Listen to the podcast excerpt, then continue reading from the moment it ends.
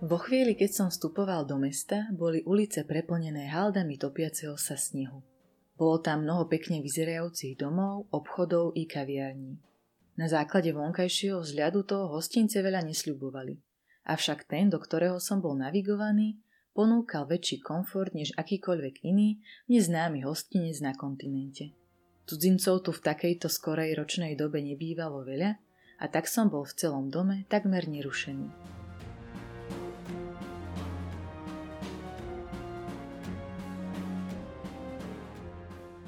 Zdravím všetkých poslucháčov podcastu História pre zaneprázdnených. Dnes si povieme o novovekom Slovensku očami anglického lekára Richarda Brighta.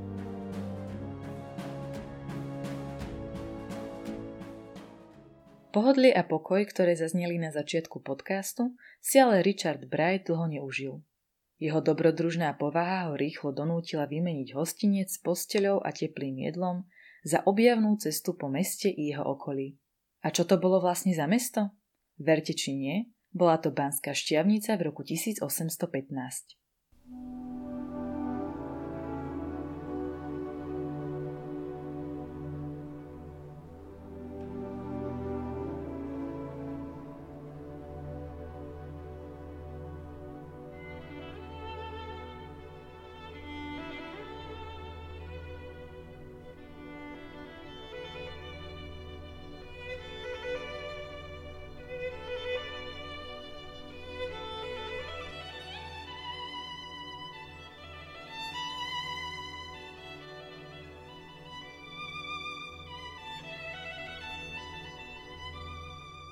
Osobnosť dejín medicíny Pozoruhodnými nie sú len Brightové zápisky, lež i samotný autor. Rodák z anglického Bristolu totiž nebol obyčajným dobrodruhom. Pochádzal z dobre situovanej rodiny, zúčastnil sa prírodovedného výskumu na Islande a rozhodol sa zanechať štúdium filozofie, ekonomiky a matematiky, aby sa stal lekárom. Nebol však ani obyčajným lekárom. Pracoval v renomovanej londýnskej Guy's Hospital – kde mu boli kolegami dvaja medicínsky velikáni. Thomas Edison, zakladateľ endokrinológie a objaviteľ choroby, ktorá dnes nesie jeho meno, i Thomas Hopkins, prominentný patológ, priekopník profilaxie a tiež človek, ktorý prvý popísal ochorenie známe ako Hodkinov lymfóm. A práve Richard Bright bol tretím členom slávneho triumvirátu Guy's Hospital. Medzi najvýznamnejšie výsledky jeho práce patrí objav spojitosti medzi obsahom bielkovín v moči a chorobami obličiek. Zohral tiež kľúčový význam pri vzniku nefrológie ako špecializovaného medicínskeho odboru a ako prvý tiež odborne analyzoval Brightovú chorobu. Popri výskume a liečení pacientov sa tento skutočný polyhistor venoval aj geológii. Patril k spoluzakladateľom The Geological Society a na univerzite okrem medicíny prednášal i botaniku.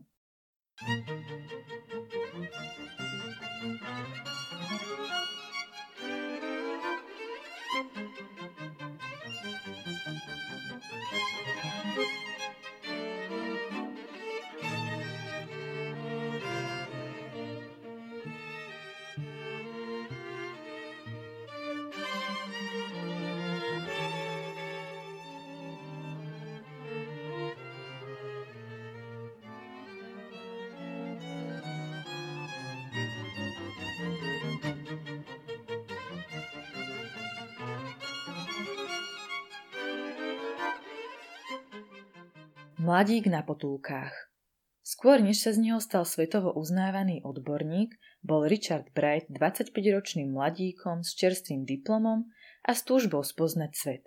Odložil preto nástup do lekárskej praxe a vydal sa z britských ostrovov na kontinent.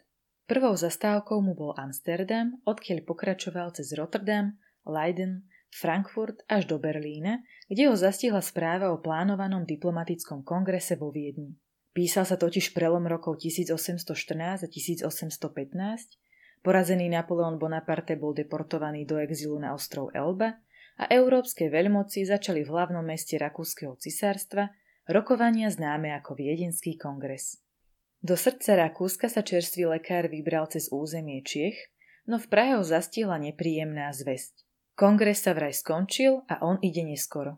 Napriek tomu cieľ cesty nezmenil a ako sa ukázalo, učinil dobre. V čase jeho príchodu bol viedenský kongres v plnom prúde. Bright nelenil a pustil sa do získavania nových známostí i vedomostí. Zvlášť srdečný vzťah si vybudoval k niekoľkým uhorským šľachticom, ktorí ho presvedčili o nutnosti navštíviť ich krajinu. Najprominentnejším členom tejto skupinky bol knieža Mikuláš II. Esterházy. Veľký milovník umenia, patron hudobného skladateľa Jozefa Haydna, ale tiež muž, ktorého chcel v roku 1809 dosadiť Napoleon za kráľa nezávislého Uhorska.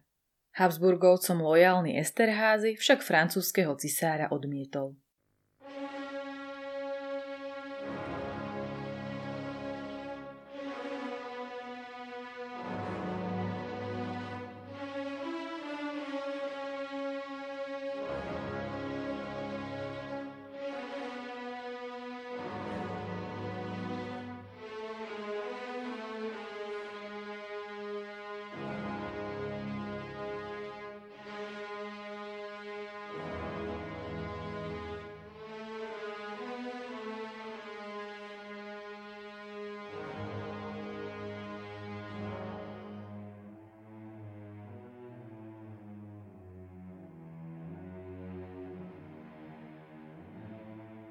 Pobyt na západe Slovenska Reagujúc na pozvanie uhorských aristokratov, sa Bright v marci 1815 rozhodol vycestovať z Viedne do Bratislavy a načať tak svoju púť Uhorskom. Spoločnosť mu okrem priateľov často robili aj neznámi jedinci, putujúci po rovnakej ceste. Aj vďaka tomu si utváral o danej krajine obraz nielen cez prizmu šľachtického rozprávania, ale i kontaktom s obchodníkmi či tulákmi. V rámci Uhorska ho hneď na úvod prekvapilo množstvo jazykov, ktorými sa dorozumievali kupci. Sám potom konštatoval, že bolo takmer nemožné žiť v Uhorsku, ak ste nepoznali aspoň základy latinčiny, nemčiny a slovenčiny. Už menej udivený bol z hlavného a korunovačného mesta Uhorska. Citujem. V Bratislave, v meste s 22 tisíc obyvateľmi, ktoré určil Ferdinand v roku 1536 za hlavné mesto Uhorska, tam, kde boli korunovaní králi a kde sa schádzal s ním, tam napokon nebolo nič, kvôli čomu by sme zotrvávali. Mesto je samé o sebe nezaujímavé. Väčšina ulic je strmých a úzkých, pekných domov je tu len zopár a obchody, ktorých tovar je dovážaný z Viedne, pôsobia biedne. Koniec citátu. Nebol ale Rídzo negatívny. Pochválne spomínal napríklad na dom svätého Martina a zvlášť ocenil krásu súsošia svätý Martin so žobrákom, ktorá je dodnes súčasťou katedrály. Ďalšou zastávkou bolo Bernolákovo, kde navštívil sídlo Esterháziovcov. Následne pokračoval už samostatne ďalej, keďže doterajší sprievod novozískaných priateľov sa vrátil do Viedne. Bright zatiaľ smeroval do Blatného, kde presadol do iného koča a ten ho doviezol do Trnavy. Pri jej opise neopomenul univerzitu, ktorá tu fungovala do roku 1777 a samozrejme množstvo kostolov i výchovu mladých kňazov. Pokračoval cestou do Leopoldova, odkiaľ prešiel na druhú stranu váhu a zavítal do Nitry. Čakajúc na nové kone si zhruba dve hodiny posedel v jednom z miestnych podnikov a keď bolo všetko pripravené, vydal sa do Mojmíroviec na pánstvo Huňadiovcov. Dorazil tam vo večerných hodinách a keďže mu slušnosť nedovoľovala vydať sa na návštevu tak neskoro, rozhodol sa prespať v obci. Bright si zapísal, citujem. Moje zábrany rýchlo pominuli. mírovce totiž ležali mimo hlavnej poštovej trasy a nájsť tu verejné ubytovanie tak nebolo možné. Konec citátu. Brightové obavy z vyrušovania však napokon neboli opodstatnené. Grof Huňady vôbec nebol doma a prijal ho správca majetku, žijúci s rodinou v malom záhradnom domčeku. Išlo o stretnutie veľmi priateľské a diskusia sa čoskoro zvrtla smerom k žrebčínu, ktorý bol pýchou rodu. Angličanovi ukázali niekoľko skýc tamojších koní i záznamy o dostihoch. Mimochodom aj o tých, ktoré sa v roku 1814 uskutočnili práve na tomto pánstve a vošli do dejín ako prvé dostihy v Uhorsku. Mladému Britovi sa neskôr dostalo cti vidieť aj dostihové kone, ktoré boli v prvom týždni tréningu na nadchádzajúce preteky. Neskôr sa so správcom vydali aj do obce, kde mal grof košiar oviec. V tejto súvislosti si zapísal zaujímavú poznámku o etnicite. Citujem. Väčšina tunajšieho obyvateľstva sú Slováci, ale tak ako takmer v každej obci tunajšieho regiónu, sú tu i obyvatelia iných národností, najviac Rómovia, rasa, ktorú tunajší ľudia nazývajú cigáni. Koniec citátu. Ďalej pokračoval opisom života obyvateľstva, pričom túto podkapitolu uzatvoril tvrdením, že kto videl Rómov v Anglicku, okamžite rozozná ich spojitosť s tými uhorskými. Bright vo všeobecnosti rád opúšťa dejovú líniu cesty a venuje sa opisom okolitého prostredia. Zamýšľal sa nad fungovaním uhorského štátu, hodnotil niektoré kroky panovníkov a ponúkol skutku interesantný pohľad cudzinca na krajinu, ktorej podstatnú časť tvorilo aj slovenské obyvateľstvo. Počas pobytu v Mojmírovciach sa oboznámil ešte s mnohými inými atribútmi hunadiovského pánstva. Od chovu rozličných zvierat cez pestovanie plodín až po vzťah pána k poddaným. Paradoxne so samotným grófom Hunedým sa vôbec nestretol. Podľa vlastných slov ho táto skutočnosť mrzela, avšak nastal čas pokračovať v ceste. A tak sa na voze, ktorého kočiš bol Slovák, vydal do Levíc, kde strávil noc a ráno už nabral kurz Banská šťavnica.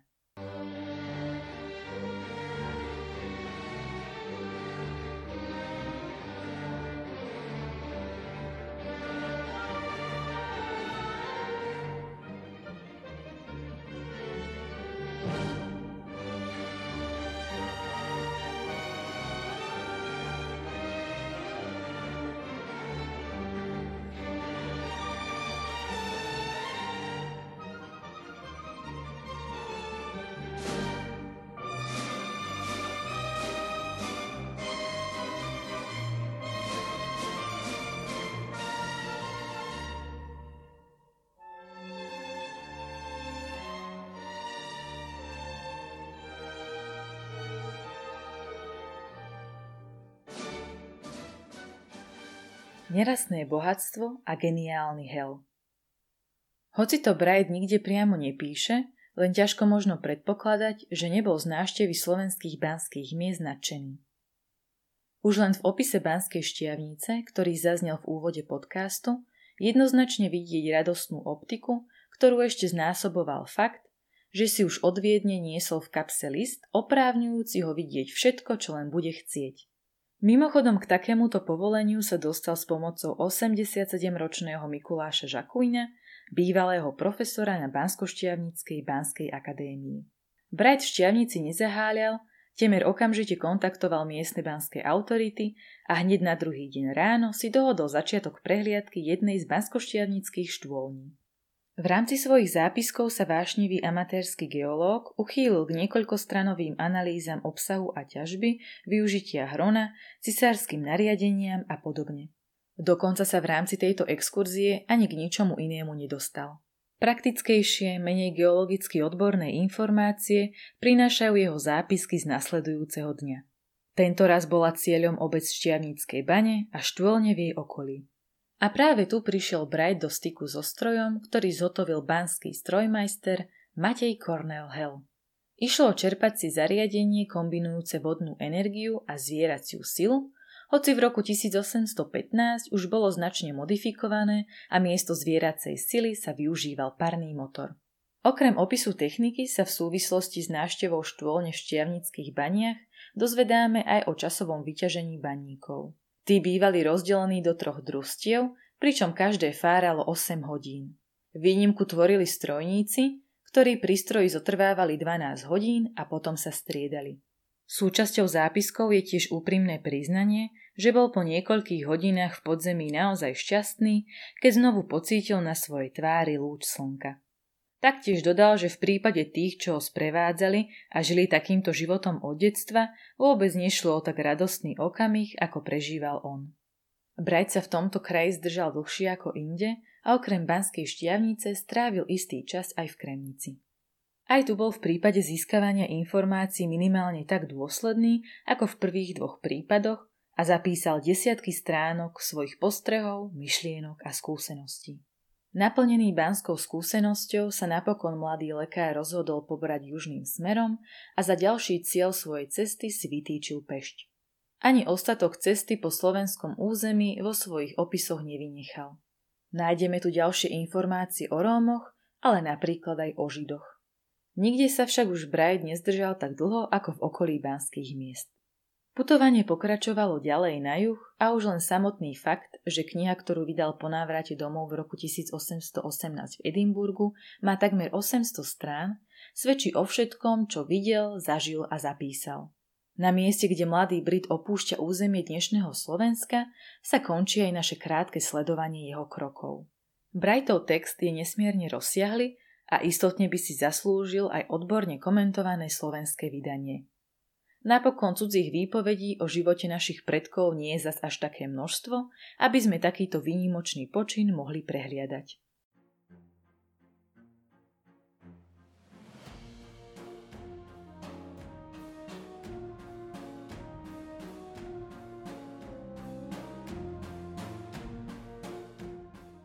Autor textu Oliver Zajac Nahovorila Viktória Rigová, na príprave podcastu sa podielal Vladimír Kopan. Podcast vznikol vďaka spolupráci občianskeho združenia Herodotos a History Webu.